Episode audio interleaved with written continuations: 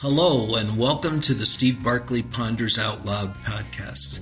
Instructional coaches and leaders create the environment that supports teachers to continually imagine, grow, and achieve. They model an excitement for learning that teachers in turn model for students. This podcast is dedicated to promoting the important aspects of instructional leadership. Thanks for listening. I'm thrilled you're here.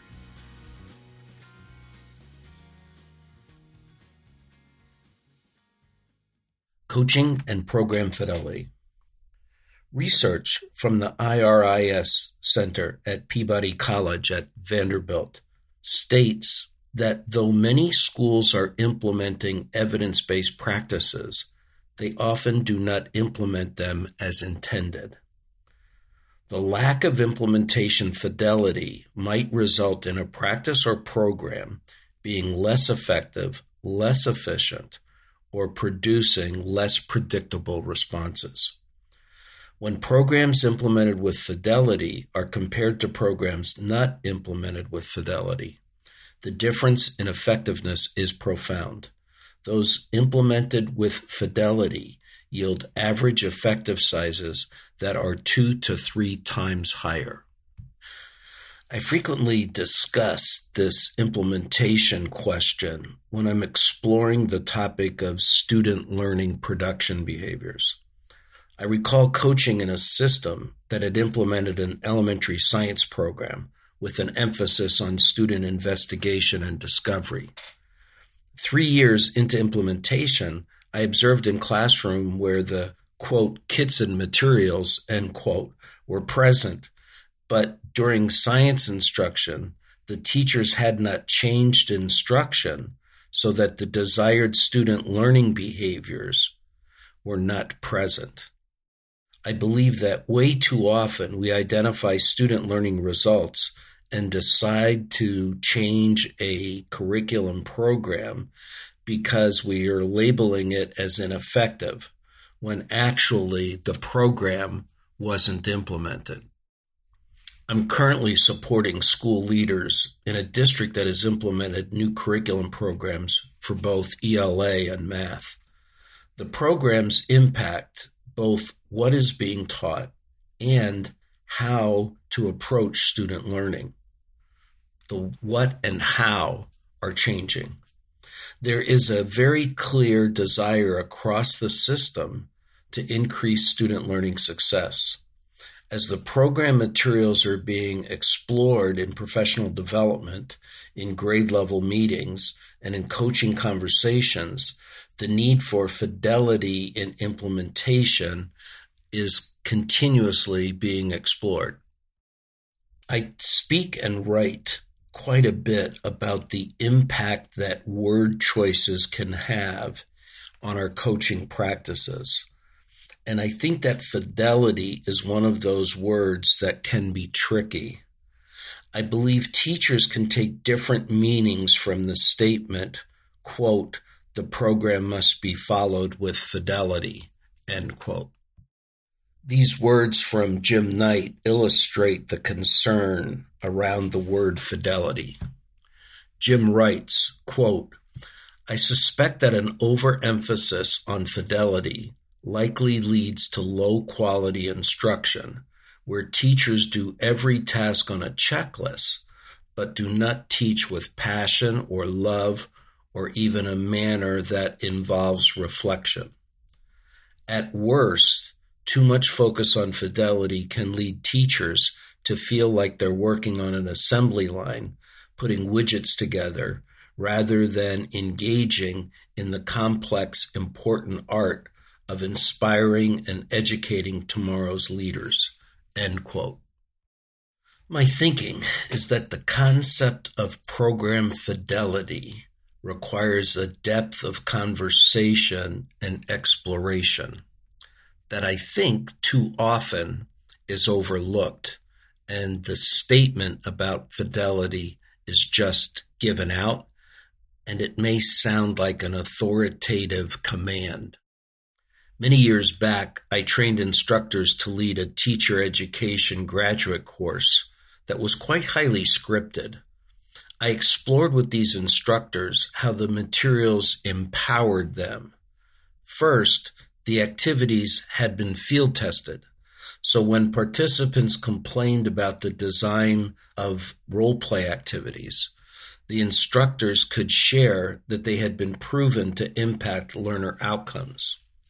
Secondly, the preparation of the learning activities, including the questions for debriefing an activity, allowed major planning and instructional energy to be invested in making the content work for the particular participants that were in the instructor's classes. Fidelity certainly does not mean mindlessly following a script. I believe a commitment to ongoing observation of each other's practices with critical conversations is required. I think that programs designed to impact increased student learning require an increased depth of learning and practice for teachers.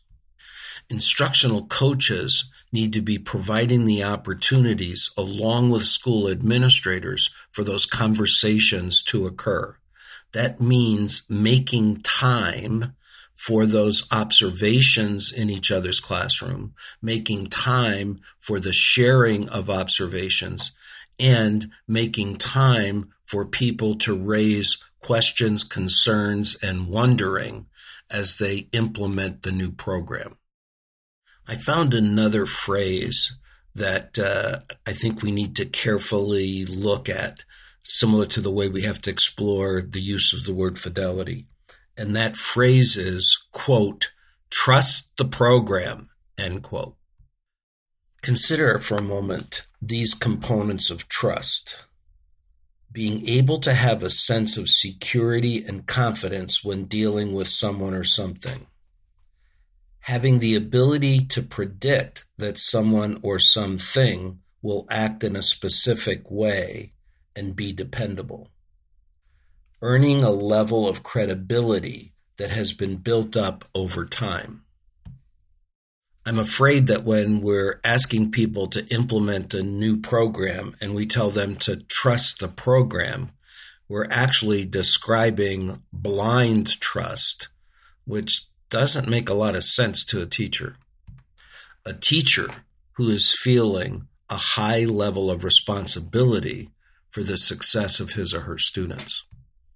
A critical element in the building of trust is vulnerability. Without being vulnerable, trust can't be built. See, the teacher has to enter the new program with a element of vulnerability. He or she knows what they've done before and the success that they were able to produce with those previous behaviors letting go of that and moving ahead with a new practice makes one vulnerable. There is a level of risk taking that's critical in order to build trust. If I go back to the experience that I shared earlier when I was working with those teacher trainers who were teaching a scripted uh, program, after one or two times of teaching the course, there was clear understanding of the power of certain activities, which at times participants were reluctant to engage in. Once the instructors had that past experience, they were now ready to, quote, trust the program. I think that when we introduce a new curriculum program, we're asking the teacher to join us in being vulnerable. A request to implement question, observe, and report out along the way invites the teacher to be a member of the district team that is focused on maximizing student success. I think the word fidelity can fit into this vulnerability conversation. For the evidence and data from the teacher's observations, student engagement, and learning assessment to build systemic understanding, fidelity of implementation is critical.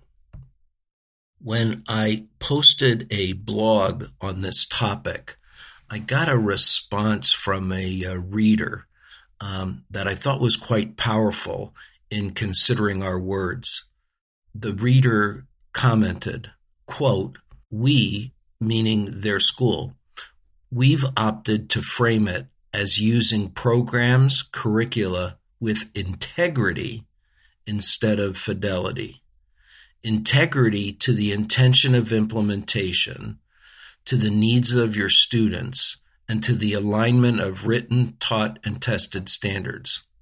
We hope that continues to professionalize teachers while still providing guideposts. End quote. I really like that comment, and uh, I'm going to be playing myself with that word uh, integrity. The implementation of new curricula and or new instructional strategies should create an opportunity for increased team building of educators across the school system. Fidelity, integrity is important and unlikely to be built through supervision. Teacher engagement in partnerships with curriculum supervisors, instructional coaches, building and district administrators, all sharing in the elements of vulnerability, can create a continuous learning community serving our students. I'd love to hear your thoughts as you work with implementing new curriculum and programs drop me a line at barkleypd.com. Thanks for listening. Thank you for listening. You can subscribe to Steve Barkley Ponders Out Loud on iTunes and Podbean. And please remember to rate and review us on iTunes. I also want to hear what you're pondering. You can find me on Twitter at Steve Barkley or send me your questions and find my videos and blogs at barkleypd.com.